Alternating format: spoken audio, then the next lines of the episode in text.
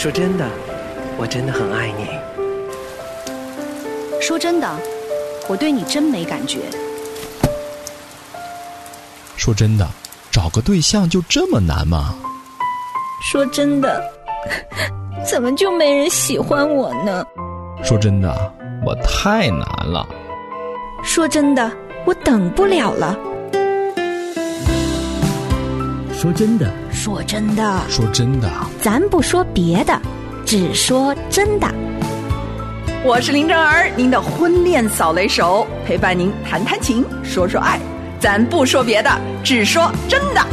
非常的欢迎您再次走进全新一天的《真爱住我家》，为您专门量身定做的真爱世界。我是您的好朋友林真儿，真儿向您问安。真儿最近啊，跟您聊的这个话题叫做“信不信由你”，后面呢还有个问号哈，是真儿带给您的挑战。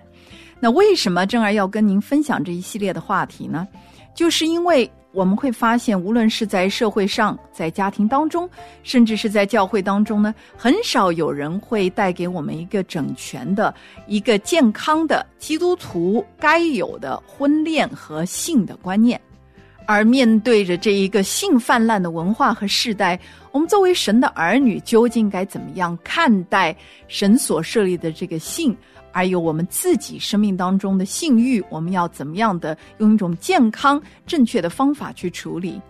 那真儿带给您的挑战就是：我们作为神的儿女，究竟是不是按照我们自己的喜好，随着我们自己欲望的牵引去做我们想做的事呢？还是说，既然我们相信的、信靠的这位慈爱的神，他是光？所以，我们一开始就需要摒弃我们那一些黑暗的想法，以为神的爱是滥爱，是没有道德标准、无条件的软弱之爱。因为神的爱是圣洁的爱，它所彰显出来的就是一种极高的圣洁的道德的标准。那对于神的儿女来说，我们究竟应当怎么样在这个地上生活呢？我们是要活得像个光明之子呢，还是和那些黑暗之子所行的方向没有两样呢？不要被人虚浮的话欺哄，因这些事，神的愤怒必临到那悖逆之子。所以你们不要与他们同伙。从前你们是暗昧的，但如今在主里面是光明的。行事为人，就当像光明的子女。光明所结的果子，就是一切良善、公义、诚实。总要查验何为主所喜悦的事。那暗内无益的事，不要与人同行，倒要责备行这事的人。所以。今天真儿鼓励您啊，来到神的话语当中，我们仔细的思想说，原来神圣洁的神在我们每一个光明的子女生命当中是有他圣洁的旨意的。所以，让我们追求过圣洁的生活，不是说我们要像苦行僧一样的不承认自己是一个有欲望的人，不是像那中世纪的那些修行之士，把自己钉在木桩之上。鞭笞苦待自己的身体，六亲不认，过一个比苦行僧更苦的这样的人生，好像为了要达成一个所谓的神的圣洁的标准。那我们要知道，神的圣洁的标准啊，不仅仅是我们肉体的圣洁，更是我们心灵、思想、意念各个层面的全人的圣洁。只有当我们出于爱，回应神的爱，去因着。爱者的圣洁，而成为被爱者追求圣洁的这个过程，才是最讨神喜悦的。有一些人呢，把“神是爱”这句话解读为，因为他爱我们，所以他的目标就是让我们快乐，所以呢，他让我们活着呢，就是为了让我们能够随心所欲，做一个快乐阳光的人。这样的一种想法是肤浅的，是极其错误的。就好像我们生儿养女，我们的目标也不仅仅是让孩子们长大做一个健康快乐的人，对吗？我们深深的发现，我们对他们有极高的期望。我们希望他是一个品格高尚、成为他人祝福、能够有爱的人，并不会因为他随心所欲做任何事情让他自己快乐，就能够带给父母亲心里面满足。同样的，爱我们的主。他渴望给我们喜乐，不甘心我们受痛苦。但是他最最深的渴望，是我们能够反映出他荣美的形象来。其实我们人也只有反映出神的尊贵荣美的形象的时候，我们才能够活出人的价值和尊严，也才能够真正的品尝那种极深的快乐。就是像奥古斯丁所说的，爱就是对终极快乐的一种欲望。所以，当我们寻求到神自己的时候，我们才会有那种终极快乐。千万不要以为说，目前短暂的最终之乐，这种肉体情欲带给我们的一种非常肤浅的喜乐，能够持久。如果持久的话，人就不需要一次又再一次的寻找刺激了。所以我们知道说，如果我们的目标只是为了让我们自己快乐的话，那是一个无底洞。而只有当我们以寻求神的心意，并且讨他快乐、让他喜悦的时候，我们的人生才有可能真正的进入到他所设计的那个蓝图当中。我们也才会发现说啊，人活着是如此的尊贵，如此的圣洁，如此的美好，如此的有意义。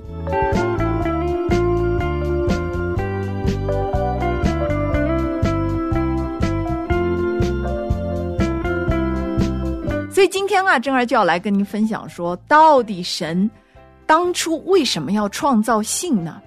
为什么他要把这个欲望放在我们人的心里面，以至于现在人好像摆脱不了这个欲望，彼此相伤，然后又在这个欲望的诅咒之下，整天犯罪呢？其实今天我们就要回到圣经当中的原文，我们要了解创世纪第一章二十七节。三十一节，还有第二章的二十四节，清楚的告诉我们说，性是神专为婚姻设计的美好的礼物。神就照他的形象造人，乃是照着他的形象造男造女。因此呢，人要离开父母，与妻子联合，二人成为一体。神看着一切所造的都甚好。我们会发现，这是婚姻存在的目标之一，也是。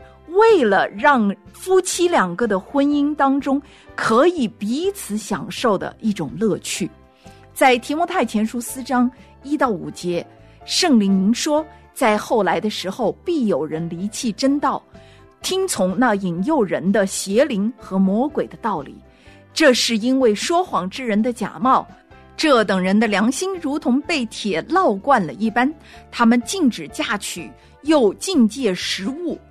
就是神所造，叫那信而明白真道的人感谢着领受的。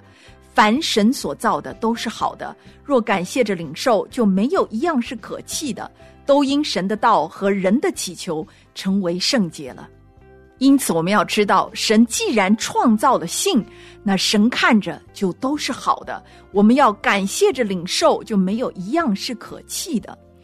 但是呢，我们要深深的明白。神设立性的时候是专为婚姻所设计的，在希伯来书十三章四节说：“婚姻人人都当尊重，床也不可污秽，因为苟合行淫的人，神必要审判。”婚姻作为基督和教会的关系，它是一个奥秘的预表，而两性之间那一种合一的亲密的结合，同样是反映了最终。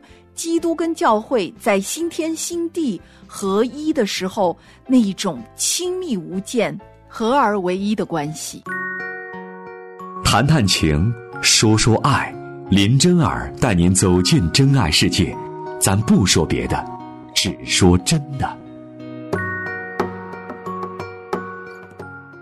因此，当我们了解性有这么崇高的意义的时候呢，我们就不会轻看它，我们也不会给它戴上污秽、肮脏或者是一种隐秘的帽子。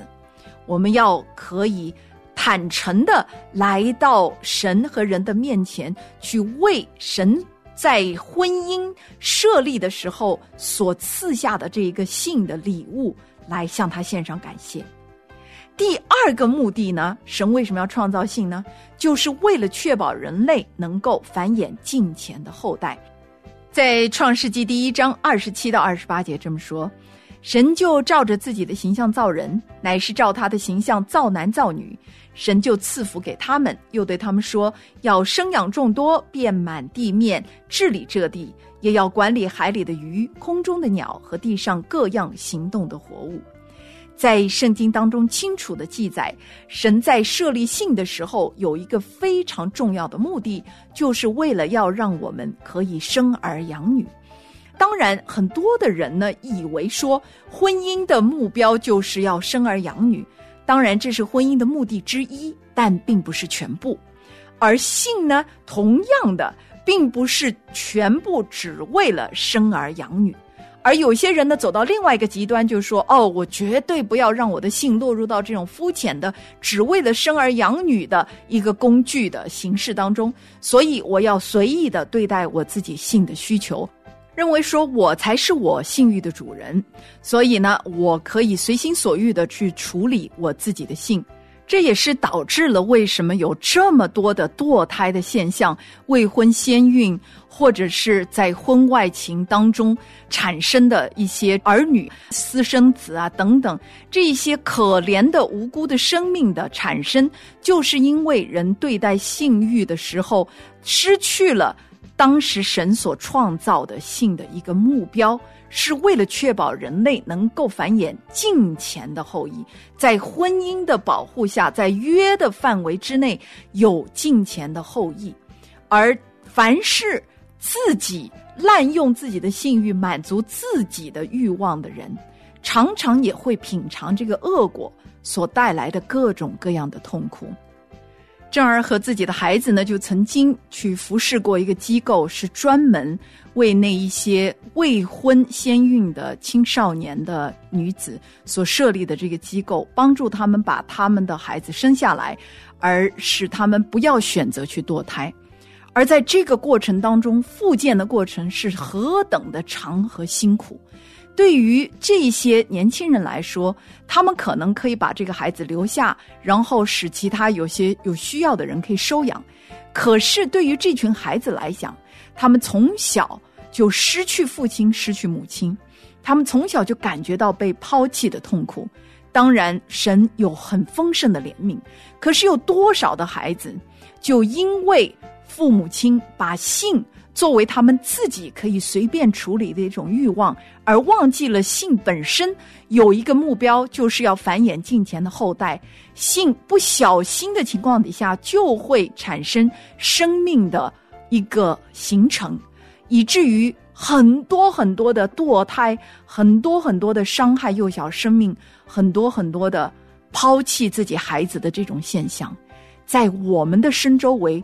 充斥了这样的伤害，求主帮助我们意识到这个严重性，千万不要只是成为我们性欲的奴隶，为了让自己得到释放而产生后面的许许多多一层一层的恶果，成为很多人的伤害。愿神帮助我们，在明天呢，正儿会继续的跟您来聊，就是神他创造性的时候，他的心意是美好的。性不是肮脏的，它是圣洁的设计，也只有在婚姻里面才有高贵的定义。好，我们明天的真爱世界，林正儿与您不见不散。